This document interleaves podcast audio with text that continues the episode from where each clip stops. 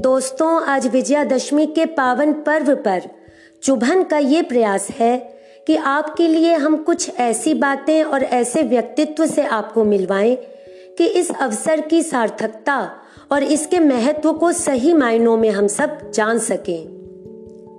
आप सबने भी महसूस किया ही होगा कि इन पर्व उत्सवों की जो उमंग पहले हुआ करती थी, वो अब उतनी नहीं रही। इन त्योहारों का स्वरूप लोकोन्मुखी नहीं रह गया है। आज जीवन में राम को लाने की आवश्यकता है, तभी इन पर्वों को सही मायने में प्रासंगिक बनाया जा सकता है। राम के चरित्र से हमें यह संदेश मिलता है कि हम आसुरी प्रवृत्तियों का नाश करें, न कि दशमुख वाले रावण को जलता देखकर अपने को धन्य समझें। ये तो प्रतीक मात्र है। वास्तव में हमें अपने भीतर के रावण को जलाना है, जो हम कर नहीं पाते। और हर दशहरा को एक या कई रावण जलाकर सोचते हैं कि प्रभु को प्राप्त कर लेंगे। परंतु स्वयं सोचकर देखिए कि ऐसा कैसे होगा। हम पूरा जीवन बिता देते हैं व्रत उपवास और ईश्वर का पूजन करने में। परंतु प्रभु राम ने माता सीता को प्राप्त करने के लिए कैसे देवी की आराधना की और अपने भाव सुमन अर्पित करके कैसे शक्ति को प्रसन्न किया, ये जानने समझने की भी चेष्टा करनी चाहिए।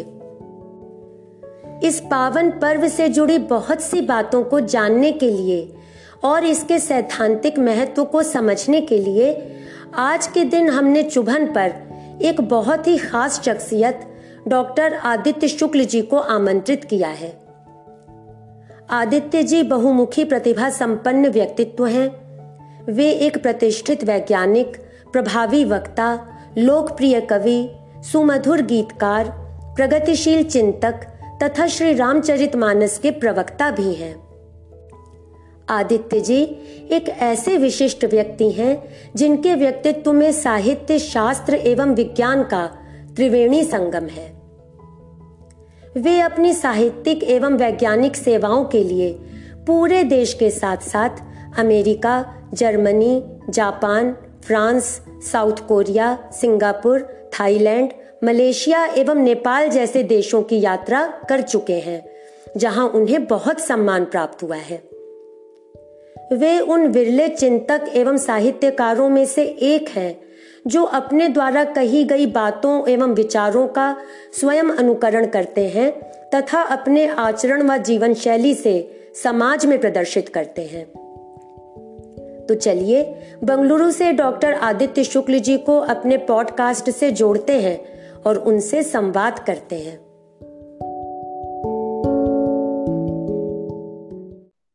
नमस्ते सर चुभन पर आपका हार्दिक अभिनंदन है।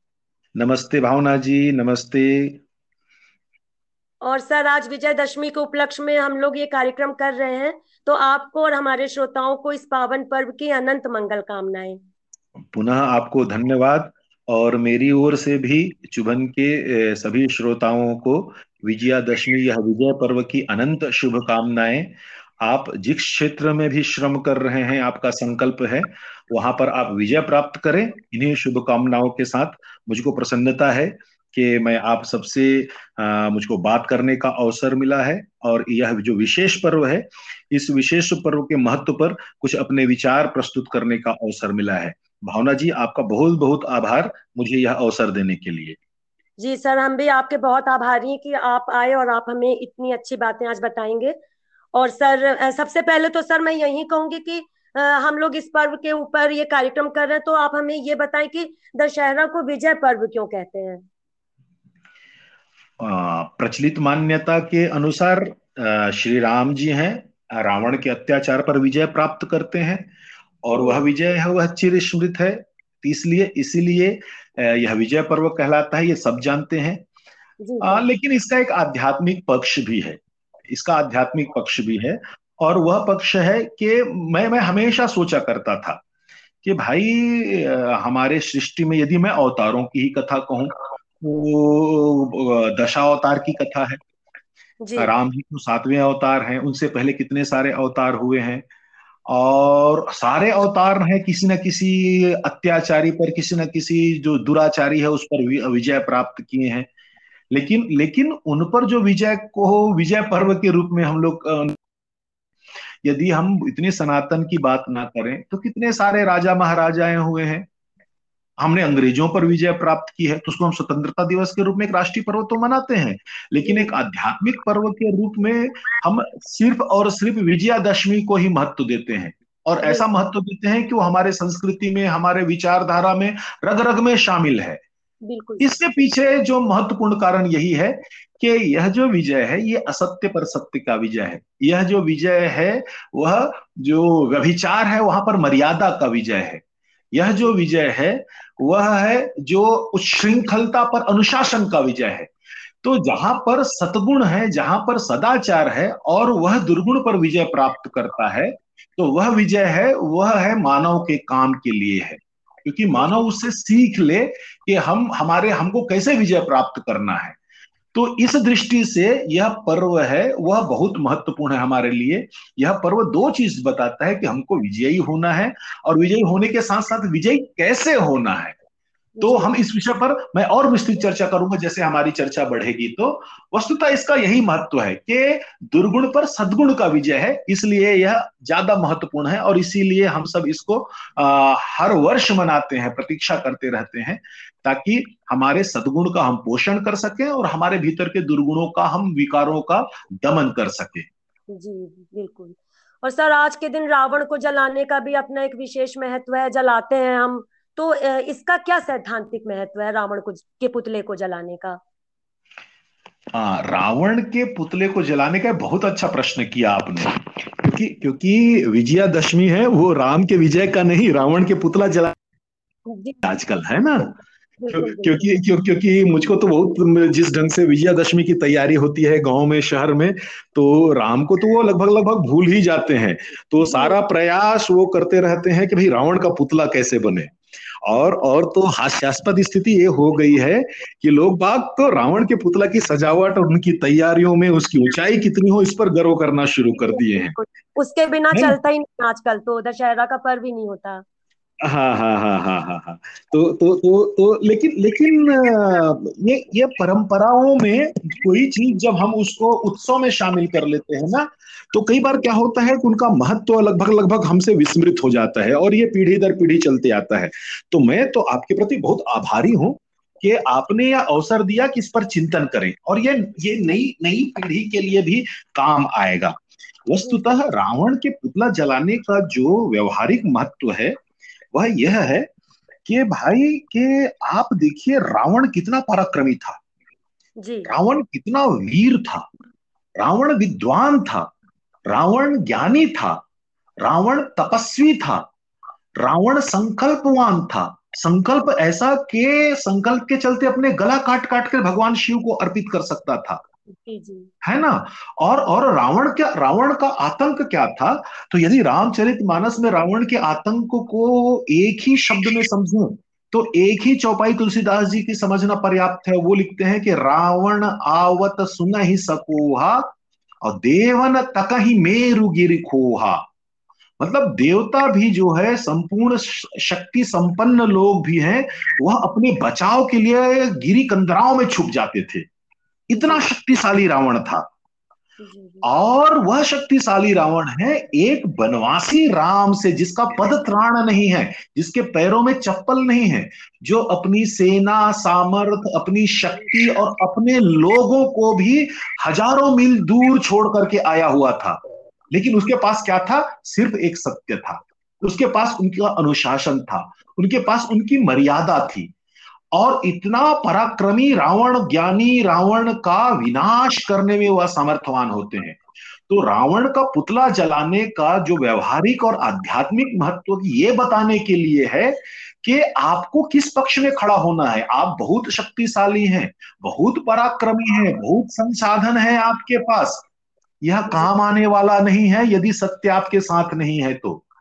तो यह हर वर्ष हमको बार बार हमारी संस्कृति है, याद दिलाती है कि पिछले वर्ष यदि भूल हो गई हो, पिछले वर्ष यदि आप नहीं सीख पाए हो तो अभी भी सीख लीजिए। ये जितना आपका आडंबर है, जितना नाम है, प्रतिष्ठा है, इज़्ज़त है, सम्मान है, जो भी आप कमा करके रखे हो, यदि सत्य से विमुख हुए, मर्यादा से विमुख हुए, अनुशासन से विमुख हुए तो ऐसे ही पुतला की तरह जल जाएगा।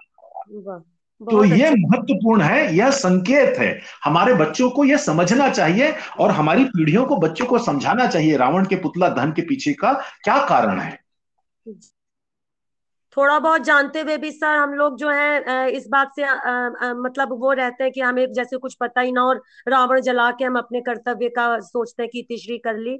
लेकिन ये कितनी अच्छी आपने बात कही कि हमें जानना चाहिए कि असत्य के मार्ग पर अगर हमें तो उसका कोई फ़ायदा नहीं रावण जलाने का।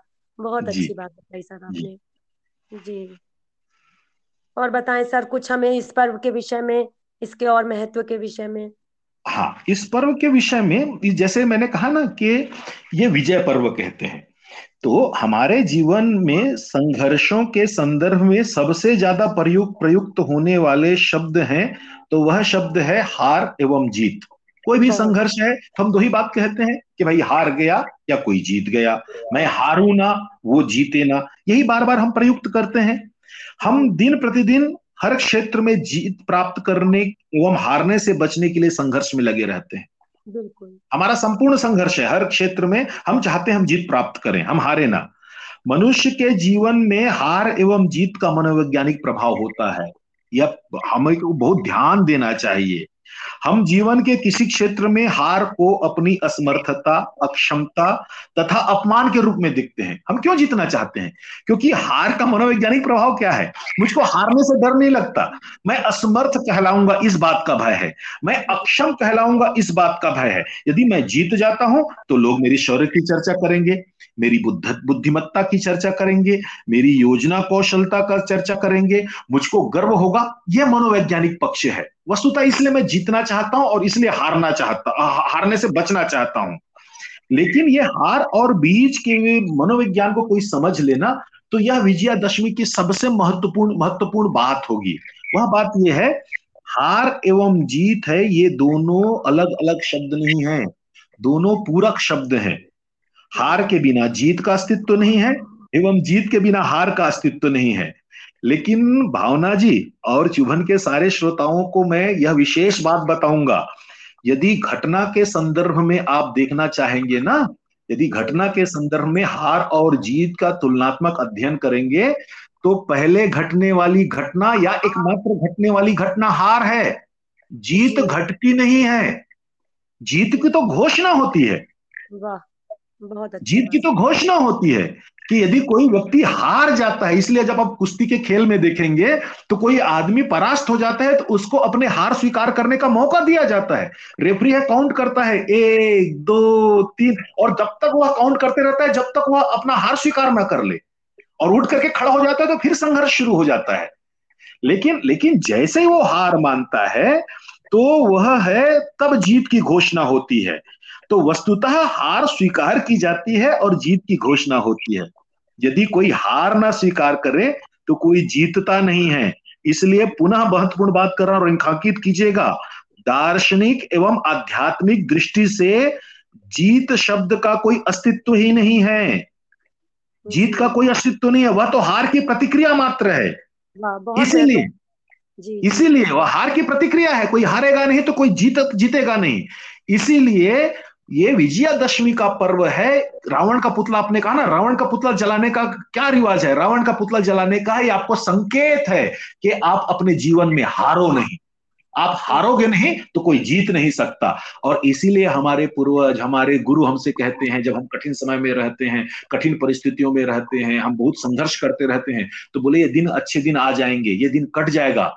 परिस्थितियों से हार नहीं मानना ध्यान है आपको? कोई आपको नहीं कहता परिस्थितियों से जीतना। सब लोग आपको यही चेतावनी देते हैं। तो यह विजयादशमी का पर्व वाकई विजय का पर्व है। तो विजय का पर्व है अपने अंतर के अनुशासन पर अपनी मर्यादाओं पर विजय प्राप्त कीजिए और बाह्य जगत के लिए रावण को जलाने का महत्व क्या है? वह संकेत यह है कि मैं परास्त ना हूँ मैं पराजित ना हूँ क्योंकि जीत का अस्तित्व नहीं है। यदि मैं हार नहीं स्वीकार करूँगा तो। जी जी। ठीक है तो मैं जीवन के संघर्षों में बढ़ता रहूँ आगे बढ़ता रहूँ कभी हार ना मानो। तो यह महत्वपूर्ण संदेश है यह विजयादशमी के संदर्भ में। जी। बात आपने सर कही कि अपने जीवन के संघर्षों से लड़ने के लिए क्या हथियार है ये हमें प्रभु राम से ही पता चलता है। उन्होंने हमें ये सारे संकेत दिए कि हमें क्या करना क्या नहीं। बहुत महत्वपूर्ण बात आपने सर कही। और सर बताएँ कुछ। आपने आपने आपने बहुत प्यारी बात कही कि राम जी ने हमें हथियार बताया है। अच्छा आपको जान करके यह आश्चर्य होगा कि रावण अपराजय कभी नहीं रहा। ऐसा नहीं है कि राम ने रावण को हरा दिया है ना? राम ने रावण पर विजय प्राप्त किया ऐसे ऐसा कोई ऐसे एकमात्र घटना नहीं है। रावण कभी अपराजय रहा नहीं। राम से पहले बहुतों ने रावण को पराजित किया है। और मैं एक संदर्भ दूँगा जब अंगद हैं दूत बन करके रावण के दरबार में जाते हैं तो रावण है वो रावण का स्वभाव था वो अभिमानी व्यक्ति था अपने अभिमान के वश में आकर के कुछ भी वार्तालाप करते रहता था कुछ कुछ भी दुर्बात करते रहता था वो अंगद से भी वही कहा कि भाई तुम जानते नहीं मैं कौन हूँ। तो अंगद है वो विनोद में कहता है उपहास में कहता है वो बहुत प्यारी चौपाई है मैं कोट करता हूँ। अंगद कहते हैं कि सुन रावण रावण जग कहते कि बोले हे रावण तुमने बहुत अपने यश के बारे में बताया अपनी प्रशंसा की पहले ये बताओ, इस सृष्टि में कितने रावण है भाई? सुन रावण रावण जग कहते और मैंने जो श्रवण सुना हो, सुन जेते, मैंने अपने कानों में कुछ रावणों के बारे में सुना है तो मैं वो बताता हूँ। तो बोले कि बल ही जितने एक गिन्न पताला, कि एक रावण थे, वो पताल लोग के राक्षसों के राजा बलि को जीतने के लिए पताल लोग गए और तिना ही बालक बांधा ही है साला। वहाँ पर बच्चे हैं उसको देख करके बड़े प्रसन्न हो जाते हैं कि भाई पताल लोक में हम लोग रहते हैं, यहाँ पर लोगों का आना जाना नहीं है। ये तो विशेष प्रकार के जंतु मिल गए हैं। इनके तो दस दस मुख हैं बीस बीस हाथ है। इनको खेलने में मज़ा आएगा और उनको ले जा करके वो घुड़सवाल में बाँध देते हैं। खेल ही बालक, मार ही जाई, और दया लागी बलि दिन न छोड़ाई। जब राजा बलि को पता चलता है तो वो कहता है, अरे भाई, ये ये लंकेश है, बच्चों, इनको छोड़ो। तो वो करुणा करके उनको छुड़ा देते हैं। एक रावण ये थे। अंगद कहते हैं कि, रावण, दूसरे रावण के बारे में हमें चर्चा सुना। बोले, कौन है भाई? तो सहस बाहु संग परी लड़ाई। एक सहस बाहु के साथ लड़ा, वहाँ से भी परास्त होकर के भाग करके आया। एक तीसरा रावण है। एक कहत मुहे सकुच अति। उसके बारे में कहते तो बड़ा संकोच होता है मुझको। बोले, क्यों? यह संकोच होता है। एक कहत मुहे सकुच अति। रहा बाली कर कांख। वो मेरे पिताजी बाली है उनको छह महीने तक अपने कांख में दबा करके रखा रहा। वो वहाँ से छुटकारा नहीं प्राप्त कर सका। और तह रावण तय कवन सत्य कहो तजी माख। तुम ये बताओ ये तीन प्रकार के रावण के बारे में मैंने सुना इनमें से तुम कौन हो? तुम तो हो कि नहीं? पहले ये बता। तो जो अंगद जो तीन रावण के वहाँ पर विषय विषय तीन रावणों के बारे में जो चर्चा वहाँ करते हैं वह वस्तुतः तीनों के तीनों रावण वही होता है। जी जी बिल्कुल। है ना? तो तो क्या को परास्त किया। जी। हाँ तो रावण रावण है, कभी अपराजय नहीं रहा। रावण, राम से पहले बहुतों ने रावण को हराया और बुरी तरह से हराया है। बुरी तरह से हराया है। लेकिन लेकिन आ, ये महत्वपूर्ण बात है कि रावण पर विजय का श्रेय न तो बलि को मिलता है, ना बाली को मिलता है, ना सहस्रवाहु को मिलता है। रावण पर विजय का श्रेय सिर्फ़ राम जी को मिलता है। और ये महत्वपूर्ण बातें हमको ध्यान में रखने की बात है। आपने बहुत प्यारी बात कही, बहुत प्यार अच्छा प्रश्न पूछा। वस्तुतः क्या है कि रावण का अन्य के साथ जो युद्ध था, वो विकारों से विकारों का युद्ध था। रावण राक्षस है, राक्षसों का राजा था। रावण अभिमानी था तो सहस्रबाहु महाअभिमानी थे। रावण कामी था तो बाली उससे भी बढ़कर कामी था। तो जहाँ पर विकारों से विकारों की लड़ाई होगी तो जिसके पास ज़्यादा बड़ा विकार होगा वो जीत जाएगा। है ना? लेकिन राम और रावण के बीच एकमात्र ऐसा युद्ध है जो विकारों के साथ सदगुणों का युद्ध है। और इसीलिए जब विकार युक्त रावण पर सदगुण युक्त राम विजय प्राप्त करते हैं तो वह विजय चीर विजय होता है। और इसलिए रावण पर विजय प्राप्त करने का श्रेय राम को मिलता है। क्योंकि क्योंकि जो राम का विजय है रावण पर, वह विजय है, वह सामान्य विषय नहीं है। इस सृष्टि में श्री राम की रावण पर विजय, विकारों पर सदगुण का विजय है, असत्य पर सत्य का विजय है, अहंकार पर विनय का विजय है, काम पर त्याग का विजय है अत्याचार पर सदाचार का विजय है, उस श्रृंखलता पर मर्यादा का विजय है, और यह इन विजय का एक मात्र उदाहरण है। इसीलिए मात्र इस विजयादशमी को हम विजय पर्व मनाते हैं। अन्य राजाओं के विजय दिवस को विजय पर्व नहीं मनाते, क्योंकि वहाँ पर कहीं ना कहीं कुछ ना कुछ विकार रहा होगा, है ना? तो तो यह पर्व हमको बताता है, राम जी से सीखना है कि यदि जीवन में मुझको युद्ध लड़ना है, मेरे परिवार में भी बहुत सब लड़ाई हो जाती, भाइयों के बीच में मन मुटाव हो जाता है, अपने जीवन साथी के बीच में मन मुटाव हो जाता है, गाँव में हो जाता है, परिवार में, पड़ोसी से तो उससे मुझको देखना है, मेरे हाथ में हथियार क्या है? कोई व्यक्ति मुझको गुस्से में बोलता है तो मैं उससे ज़्यादा चीख पड़ता हूँ। कोई व्यक्ति एक गाली देता है तो मैं चार गाली देने पर उतारू हो जाता हूँ। कोई व्यक्ति देख लूँगा, कहता है तो मैं उस पूरे परिवार मोहल्ले खड़ा करके कहता हूँ, कैसे देखोगे, मैं देखूँगा। अरे भाई, कहीं पर तो अपने विकारों को रोको। और इसीलिए, जब आप अपने पास हथियार अच्छा रख लेंगे, सदगुण का आपके पास हथियार होगा तो आपका विजय है, वह सहज हो जाएगा। आपका विजय है, सहज हो जाएगा, और वह विजय है, आपको यश देने वाला होगा। जैसे रावण पर विजय का यश राम को मिला, बलि को नहीं मिला, बाली को नहीं मिला सहस्रबाहु को नहीं मिला। तो आप देखिए आपके कार्यालय में आपके घर में परिवार में समाज में यदि कुछ संघर्ष हो रहा है तो आप आपके पास हथियार क्या है उस संघर्ष से लड़ने का? जी। है ना? बहुत बढ़िया प्रश्न है। राम से किसी ने प्रश्न पूछा कि भाई जब आपका वनवास हुआ तो आपके विपक्ष में सिर्फ़ दो ही लोग थे। एक तो माता कैकई थी और मंथरा। बाकी सब लोग तो आपको राजा बनाना चाहते थे। तो आप आपने दो लोगों के मत का इतना ज़्यादा आपने सम्मान किया कि पूरी प्रजा का, अपने पिता का, माताओं का, भाइयों के जो विचार है, उनकी भावनाएँ थी, उसको ठुकरा करके आप उनको और सोते हुए छोड़ करके आप जंगल में चले गए। यह बात समझ में नहीं आई। तो राम मुस्कुरा करके कहते हैं कि भाई देखो कि कई कई अंबा के मन में लोभ था। लोभ क्या था? कि लोभ है राजा भरत बने। और आप लोग के मन में लोभ था कि राम राजा बने। ठीक है? तो अब यहाँ पर दो लोभ के बीच में लड़ाई थी। तो अब इसने जिसका लोभ बड़ा होता वो जीत जाता। तो ठीक है वो लोग दो लोग थे तो उनका लोभ छोटा था। आप सब लोग शामिल हो जाते मेरे साथ तो मेरा लोभ बड़ा हो जाता आपके साथ में अपने लोभ को मिला लेता तो। तो मेरी जीत तो हो जाती मैं राजा बन जाता। लेकिन वह विकारों पर विकारों की लड़ाई होती और बड़ा विकार जीतता। तो वह ना तो राजतंत्र के लिए अच्छा है ना ही शासन तंत्र के लिए अच्छा है ना ही मानवता के लिए अच्छा है। तो तो यदि लोभ विकार है तो उस पर हमेशा विजय प्राप्त करना है तो उसके लिए त्याग का हथियार होना चाहिए। और मैंने वह हथियार उठाया और मैंने सिंहासन का त्याग किया। और इसीलिए कई कई अंबा के लोभ पर मेरा त्याग है वह हमेशा से विजयी रहा।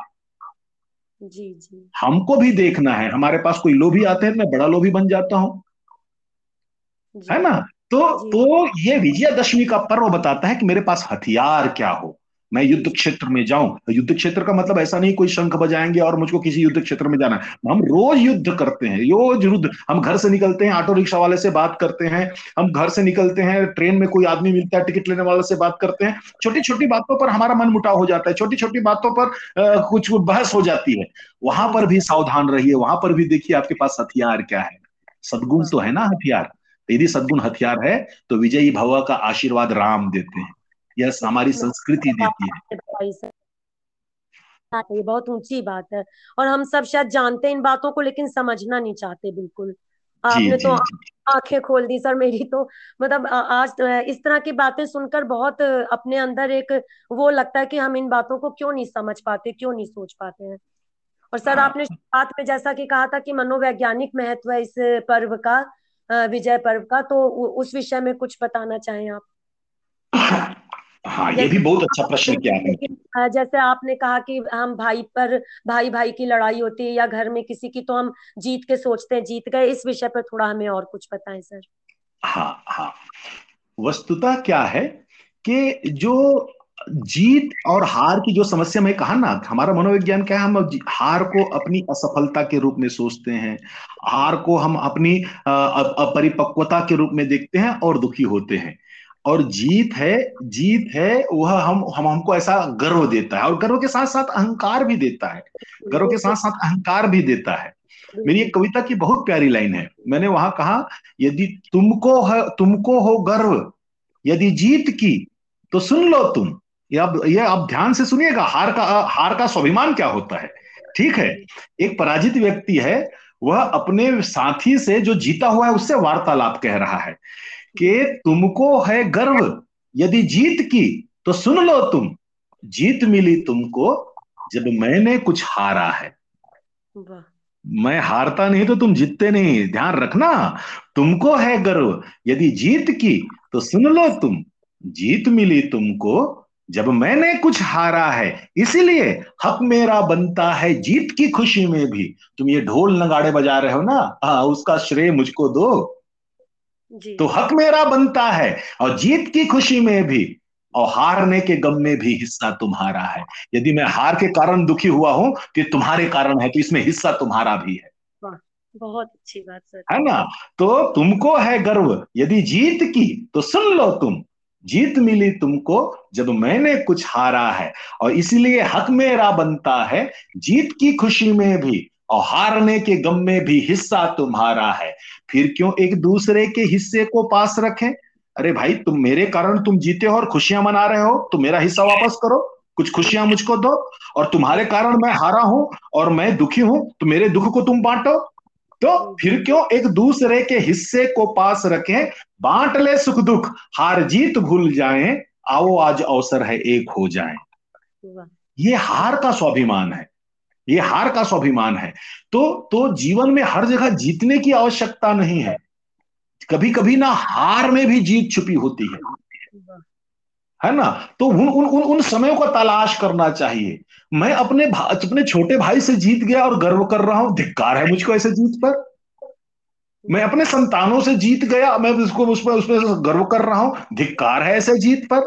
अरे वहाँ हार करके देखो वहाँ हार करके देखो जीत से ज़्यादा खुशी मिलती है। ये मनोविज्ञान है। और और और मैं महत्वपूर्ण बात बताता हूँ कि आपने ध्यान दिया है कि नहीं दिया है? हमारी संस्कृति में ना संकेतों का बड़ा महत्व है। ठीक है? जो प्रतीक है उसका बड़ा महत्व है। जीवन के बड़े से बड़े आध्यात्मिक संदेशों को किसी एक प्रतीक के माध्यम से सहज रूप से समझाने की जो क्षमता हमारी संस्कृति में है उसका कोई जवाब नहीं है। ठीक है? हम छोटे से संकेतों में बड़ी बड़ी बातें समझा देते हैं। आप ध्यान दीजिए जीत की घोषणा कैसे होती है, बताइए मुझको। यदि कोई व्यक्ति जीतता है तो सबसे पहले क्या करते हैं हम? सबसे पहले यही करते हैं ना, बोले, हार लेके आओ, जिसको जीत की घोषणा करनी है तो हम उसको गले में हार डालते हैं। जी, बिल्कुल, सर। अब अब बताओ अब बताओ कितना बड़ा मनोवैज्ञानिक पक्ष है। सनातन संस्कृति में जीत की घोषणा हार पहनाकर की जाती है। जीतने वाले को हार पहनाने के पीछे का आध्यात्मिक और मनोवैज्ञानिक महत्व तो यही है कि वह सदैव याद रखे कि उसकी जीत किसी की हार को पहनने से हुई है। ठीक है?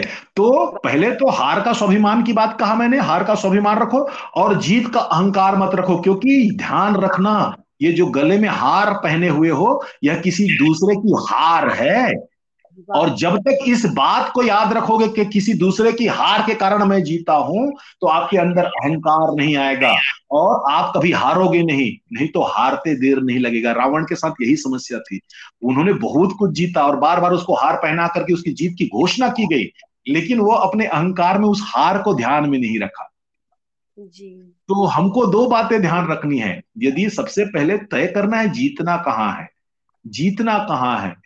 देश मेरे सामने मैं देश से जीत जाऊँ, समाज मेरे सामने मैं समाज से जीत जाऊँ, बहुत लोग कहते हैं, अरे मैं समाज को क्या मेरे सामने मैं उनको तो आईना दिखा दिया। अरे कहीं पर हारो, कहीं पर हारो, हार का स्वाभिमान भी रखो। और जीतना भी है, जीत भी गए तो ध्यान रखो, किसी के हार को ओढ़ने के बाद ही आप जीत पाए हो। तो वह गलतियाँ नहीं कर बैठना, जो हारने वाले ने पहले कर चुकी है। जी। तो ये बड़ा महत्वपूर्ण पर्व है। हम लोग हम लोग विजयदशमी के पर्व पर ज़्यादा चिंतन नहीं करते। इसीलिए हम यदि चिंतन करेंगे तब तो पता चलेगा विजयदशमी का पर्व एक सामान्य पर्व नहीं है हमारे लिए। जी जी। बहुत ठीक बात आपने कही सर। खाली रावण का पुतला जलाने से या प्रभु श्री राम के नारे लगाने से नहीं हो जाएगा। राम ने क्या हथियार दिए इस विषय में तो हम लोग वास्तव में कभी सोच नहीं पाते। आपने बहुत सुंदर बात कही सर आज। हाँ हाँ वो वो आपको आपको ध्यान रखना है। पहले तो पहले तो ये तय कर लो मैं जीतू क्यों भाई? जीतने की क्या आवश्यकता है? और यदि आपको लगता है तो पहले ये तय कर लीजिए हारना है या जीतना है। अब आप आप अपने घर में एक छोटे बच्चे हैं दो साल तीन साल के बच्चे हैं उनके साथ खेल खेल रहे हैं कौतूहल है वहाँ तो हारने में ही मज़ा है ना? बिल्कुल।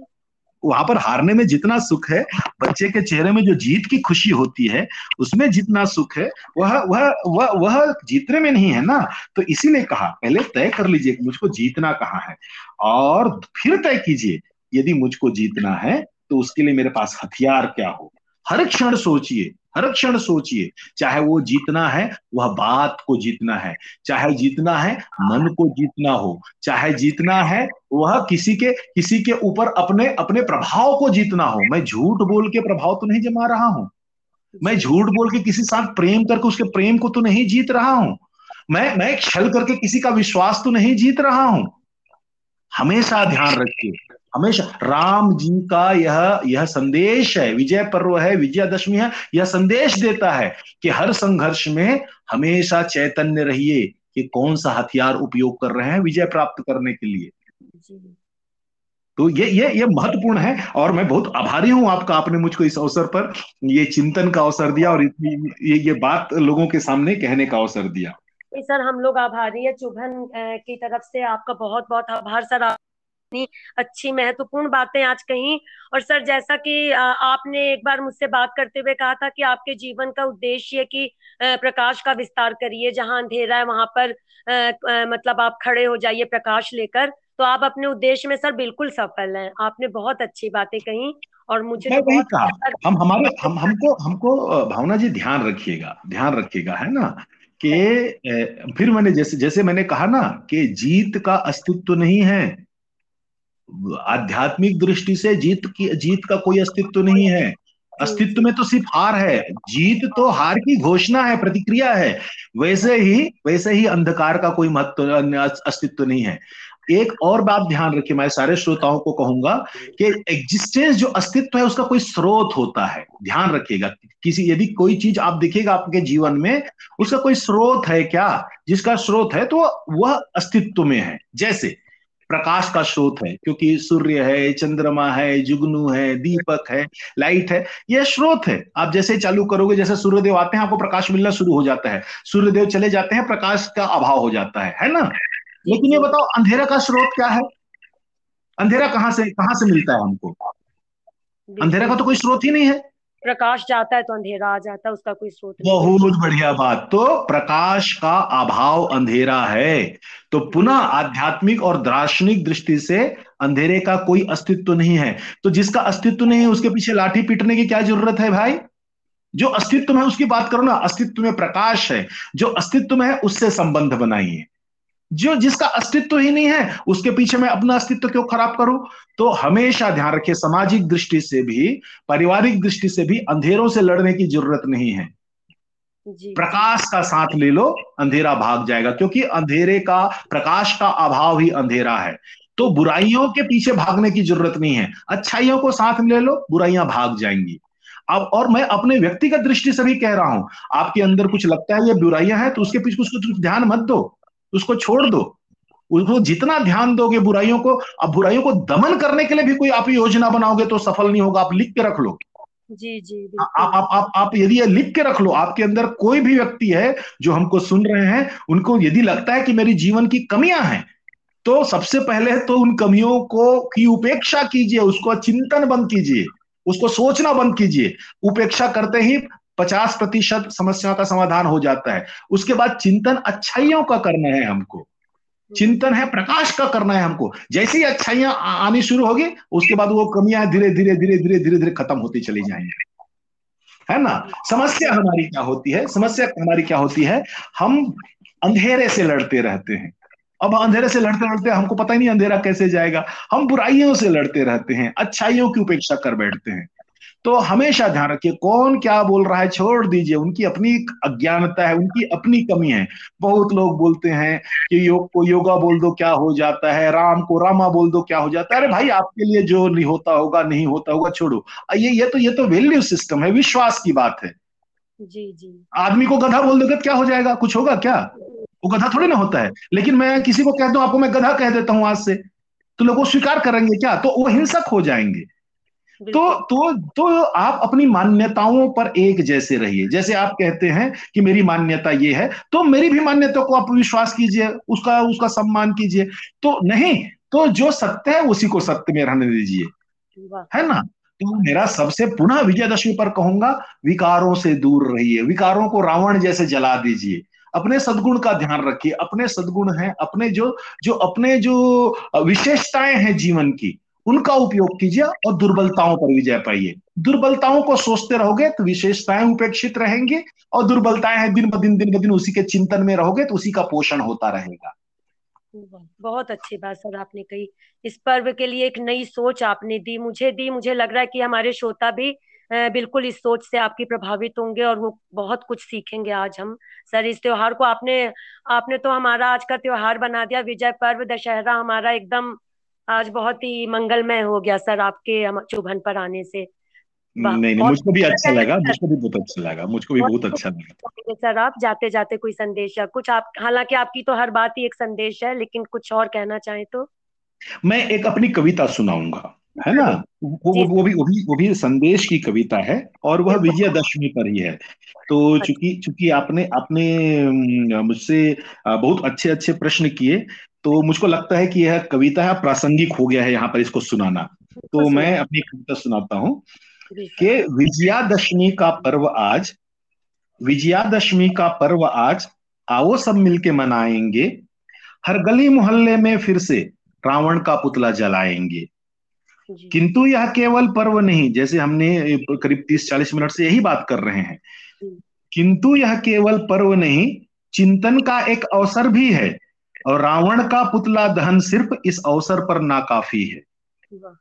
सदियों से प्रचलित परंपरा पर आओ पुनः विचारे हम। परंपरा है तो विचार तो करें ऐसा नहीं परंपरा को बंद कर दें लेकिन उसको विचार तो करें परंपरा के पीछे का कारण क्या है? सदियों से प्रचलित परंपरा पर आओ पुनः विचारे हम यह संभव है। संकल्प करें मन के रावण को मारे हम।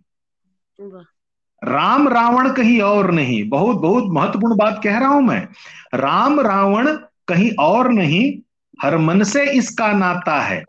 पर राम उपेक्षित हर मन में रावण ही पोषण पाता है। बहुत अच्छी बात। हमारे मन में भी राम है रावण है लेकिन हम राम को उपेक्षित करके रखे और रावण को रोज पौष्टिक आहार खिला रहे हैं। तो राम रावण कहीं और नहीं हर मन से इसका नाता है। पर राम उपेक्षित हर मन में रावण ही पोषण पाता है। है कितनी भारी विडंबना। हम खुद को मूर्ख बनाते हैं और मन में रावण को साथ लिए रावण का पुतला जलाते हैं। बहुत अच्छी बात सर। है कितनी भारी विडंबना। हम खुद को मूर्ख बनाते हैं और मन साथ लिए रावण का पुतला जलाते हैं। यह परंपरा है। मतलब यह नहीं कि हमारे साथ समस्या क्या है? कि हम परंपराओं पर चिंतन की बात करते हैं तो लोग परंपराओं पर प्रश्न उठा देते हैं। अरे, परंपरा अच्छी है। परंपरा बुरी नहीं है। उन परंपराओं के जुड़े मनोविज्ञान को समझना है। तो यह परंपरा है। अच्छा है। जैसा हो इसे निभाएँ हम। इस कविता का उद्देश्य यह नहीं है कि रावण के पुतला जलाने की परंपरा का मैं विरोध कर रहा हूँ। मैं तो उसमें चिंतन जोड़ रहा हूँ। पुतला जलाने के पीछे चिंतन क्या है? है ना? तो यह परंपरा है। अच्छा है। जैसा हो इसे निभाए हम लेकिन कितना अच्छा होगा हर मन में राम बसाए हम तब विजयादशमी मनाए हम फिर विजयादशमी मनाए हम। बहुत तो, तो बहुत बहुत धन्यवाद भावना जी और चुभन के सभी साथियों को। आ, इस विचार के बाद यदि एक भी बात आपको अच्छा लगे और आपने विजयादशमी का ये जो संदेश है आप अपने व्यक्तित्व के लिए अपने जीवन के लिए लें जैसे मैंने कहा, हारना कहाँ है, जीतना कहाँ है, जीतना है तो हमारे हथियार कैसे हो, हम अपने दुर्बलताओं पर कैसे विजय प्राप्त करें, मैं अपनी विशेषताओं का पोषण कैसे करूँ, मैं दिन रात अंधकार में ना रहूँ, अंधकार से हट करके प्रकाश की बात करूँ, कुछ भी बातें आपके काम आ जाए तो हमारी जो आज की चर्चा है, यह सार्थक हम लोग मानेंगे। और पुनः आप, श्री राम जी की कृपा आप पर हो। सदगुण की कृपा आप पर हो तमसो माँ ज्योतिर्गमय इसकी कृपा आप पर हो और बहुत बहुत शुभकामनाएँ मेरी आपके और आपके परिवार के लिए। बहुत बहुत आभार सर आपका।